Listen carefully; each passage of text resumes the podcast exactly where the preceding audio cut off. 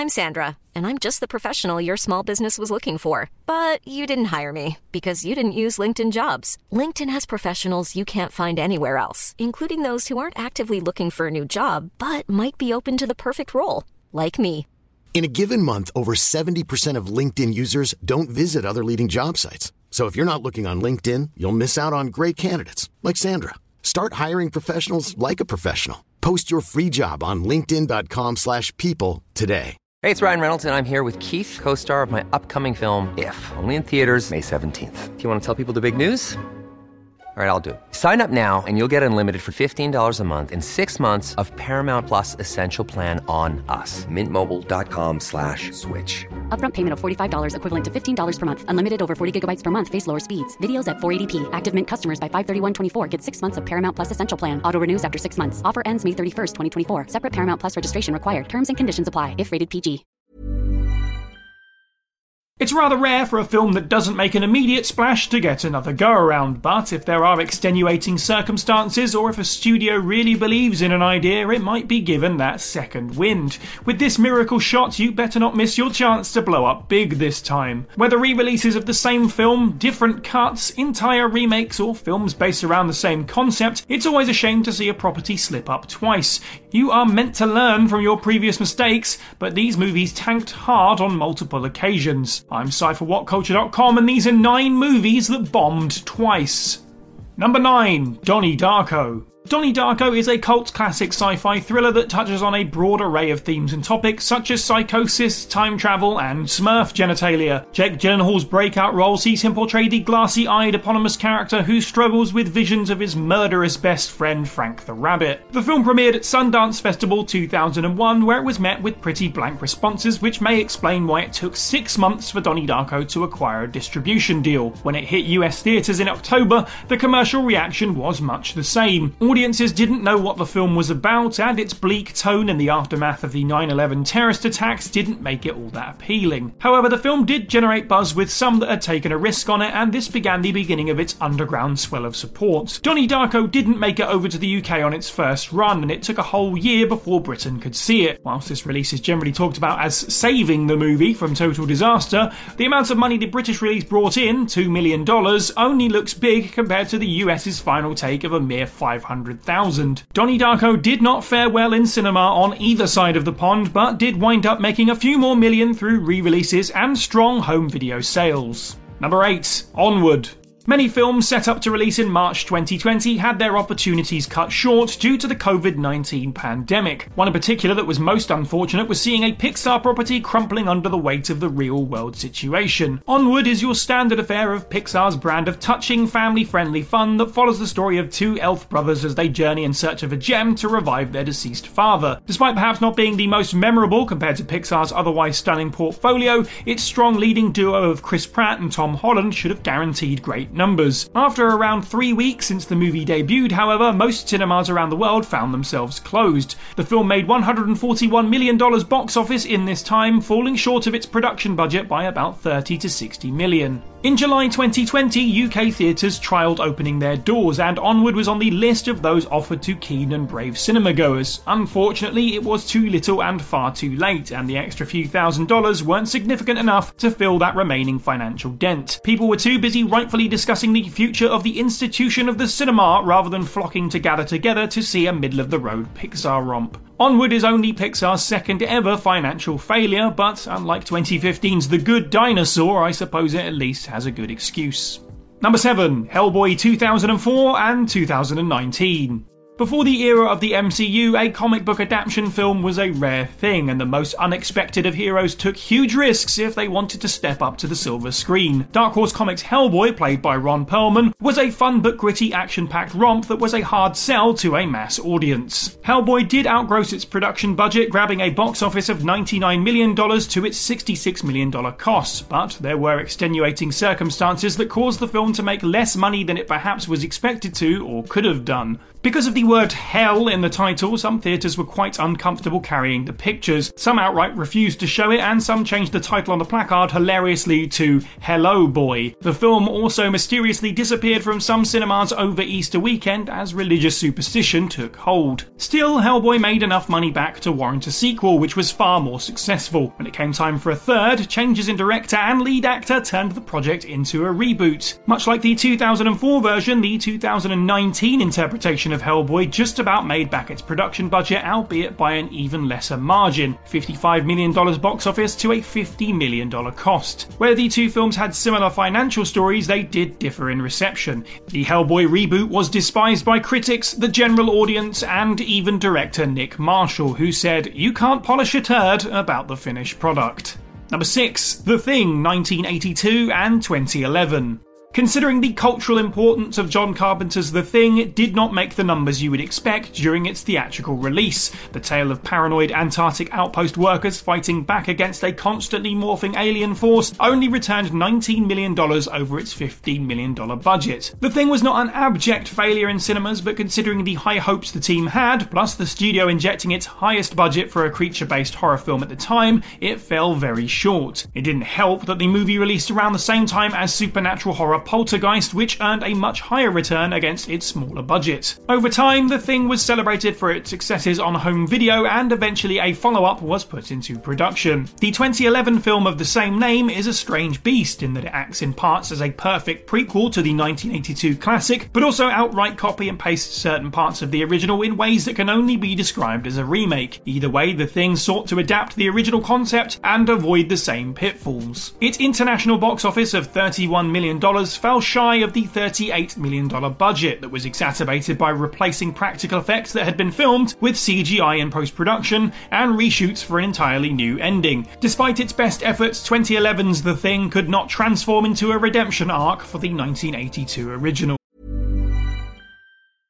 Life is full of awesome what ifs, and some not so much, like unexpected medical costs. That's why United Healthcare provides Health Protector Guard fixed indemnity insurance plans to supplement your primary plan and help manage out of pocket costs. Learn more at uhone.com. Hey, it's Ryan Reynolds, and I'm here with Keith, co star of my upcoming film, If, only in theaters, May 17th. Do you want to tell people the big news? All right, I'll do it. Sign up now and you'll get unlimited for $15 a month and six months of Paramount Plus Essential Plan on us. Mintmobile.com slash switch. Upfront payment of $45 equivalent to $15 per month. Unlimited over 40 gigabytes per month. Face lower speeds. Videos at 480p. Active Mint customers by 531.24 get six months of Paramount Plus Essential Plan. Auto renews after six months. Offer ends May 31st, 2024. Separate Paramount Plus registration required. Terms and conditions apply if rated PG. Hiring for your small business? If you're not looking for professionals on LinkedIn, you're looking in the wrong place. That's like looking for your car keys in a fish tank. LinkedIn helps you hire professionals you can't find anywhere else, even those who aren't actively searching for a new job but might be open to the perfect role. In a given month, over 70% of LinkedIn users don't even visit other leading job sites. So start looking in the right place. With LinkedIn, you can hire professionals like a professional. Post your free job on linkedin.com slash people today. Number 5, Mulan. In the string of live action Disney remakes, the choice to adapt Mulan into a very straight laced affair was a bold one. Gone were the catchy songs and the wisecracking Mushu, and instead we had high budget fantasy action drama and political controversy. Mulan's original release was scheduled for the holiday slot of 2018, but it was significantly delayed until March 2020. Unsurprisingly, the COVID 19 pandemic saw that release date repeatedly slide until Disney eventually decided that they just needed to do something different. Mulan was the first new film to come to Disney Plus with what the company called a premium fee, available to be streamed in the United States for the price of $29.99. Only 10% of Disney Plus's subscriber base opted to pay for a rental of the film, raising an estimated 60 to 90 million dollars. It was a trial by fire situation, but Mulan's budget was a whopping 200 million dollars, and there wasn't a hope in hell it would break even this way, let alone cut a profit. The countries that later did see a theatrical release for Mulan across Asia Asia and Europe had some understandably half filled screens and brought the film's theatrical box office to $70 million. One of the biggest contributors to this final number was China, but even so, it's very clear that the number could have been much bigger. China did not respond well to the movie due to many contributing factors a very sudden release, political controversies among its filming locations and cast, and negative reactions online from Chinese viewers who had previously pirated the film. Number 4 Judge Dredd and Dredd. As classic as the design of the character is, and praise can be given to how it portrayed the police state Mega City 1, the 1995 Judge Dredd film was lambasted upon release. It was not the satirical sci fi action flick that fans of the comic books had been waiting for, and was instead a dull, soulless affair with Sylvester Stallone providing a wooden performance as the titular Dredd. In the US, the movie only made $35 million in box office, but thankfully its international release saw it just about cross the line of breaking even. It didn't make nearly enough as expected of a film helmed by a star of Stallone's pedigree in the role of such a beloved character. That's why it took over 15 years for the Street Judge to return to cinema screens, with 2012's Dredd being an offering that really walked back a lot of the original's errors. Its deadpan humour and cynical worldview were married perfectly with Karl Urban's portrayal of Dredd. Expectation for the film's return was somewhat low considering its adult rating and the general perception of the property following 1995's misfire. However, Dredd underperformed underperformed even this. Its box office return of $40 million overall was far less than the original, and whilst the budget was smaller, it couldn't quite manage to turn a profit. Fans certainly got a film that they could perhaps finally enjoy, but it seems that Judge Dredd movies just aren't built for mainstream cinema glory. Number 3 Peter Pan and Pan. When it comes to the definitive version of Peter Pan, you're likely in one of two camps. It's either all about the 1953 Disney animated classic or 1991's Hook starring Robin Williams. Both films offer something different and are great in their own ways. However, Peter Pan in the cinema may have two great successes, but it also has two great failures. In 2003, Universal Studios tried their hand at making a live action film of J.M. Barrie's novel with Jason Isaacs as the villainous Captain Hook. The movie struggled without a strong, recognizable cast, and the looming shadow of Lord of the Rings Return of the King, which had released one week prior. Even taking the film's reportedly $100 million in marketing out of consideration, it was a flop that not only failed to make back its budget, but also has left no significant impact on the pantheon of Peter Pan adaptations. In 2015, Warner Bros. greenlit their own retelling of the source material that unfortunately found the same fate. Focusing on a younger version of the story's villain, the film, however, was to be titled Pan as a nod to 1990 2021's Hook. Over reliance on CGI, a lack of strong casting, and whitewashing controversies didn't help its story that offered nothing new. Yet again, ignoring $100 million of marketing money, Pan, like Peter Pan before it, still fell short of its budget by several million dollars. Number 2 Blade Runner. To non fans, Blade Runner's complex history of alternate cuts may be difficult to follow. It's a topic of discussion not just regarding its home video releases, but it also goes back to the movie's theatrical release. On June 25th, 1982, the US got a taste of the film in what is called the US theatrical version or domestic cut.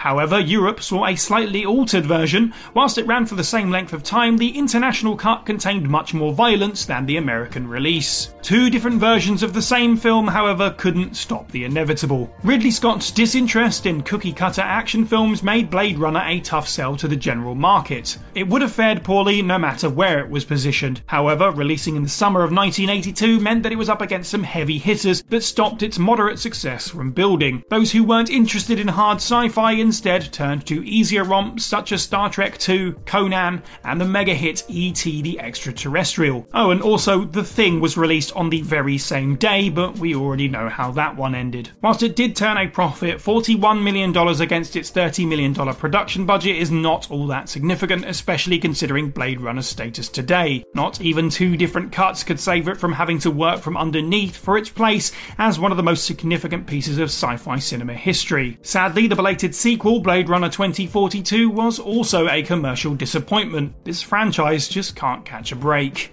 Number 1 Morbius.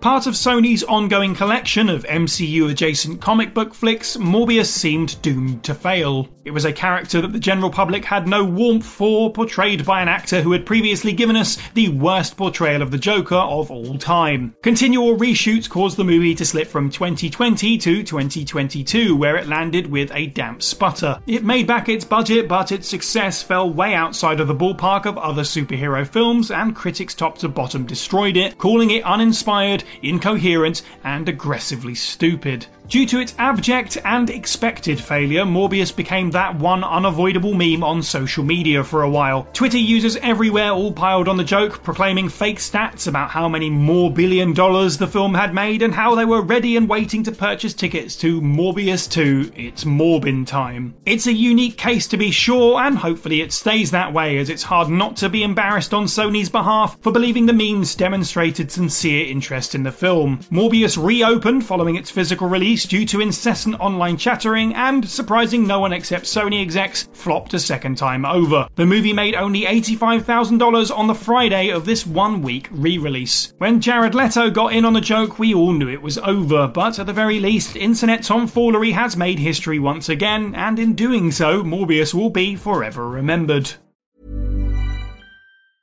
Mom deserves the best, and there's no better place to shop for Mother's Day than Whole Foods Market. They're your destination for unbeatable savings, from premium gifts to show-stopping flowers and irresistible desserts. Start by saving 33% with Prime on all body care and candles. Then get a 15-stem bunch of tulips for just $9.99 each with Prime. Round out Mom's menu with festive rosé, irresistible berry chantilly cake, and more special treats. Come celebrate Mother's Day at Whole Foods Market. Even when we're on a budget, we still deserve nice things.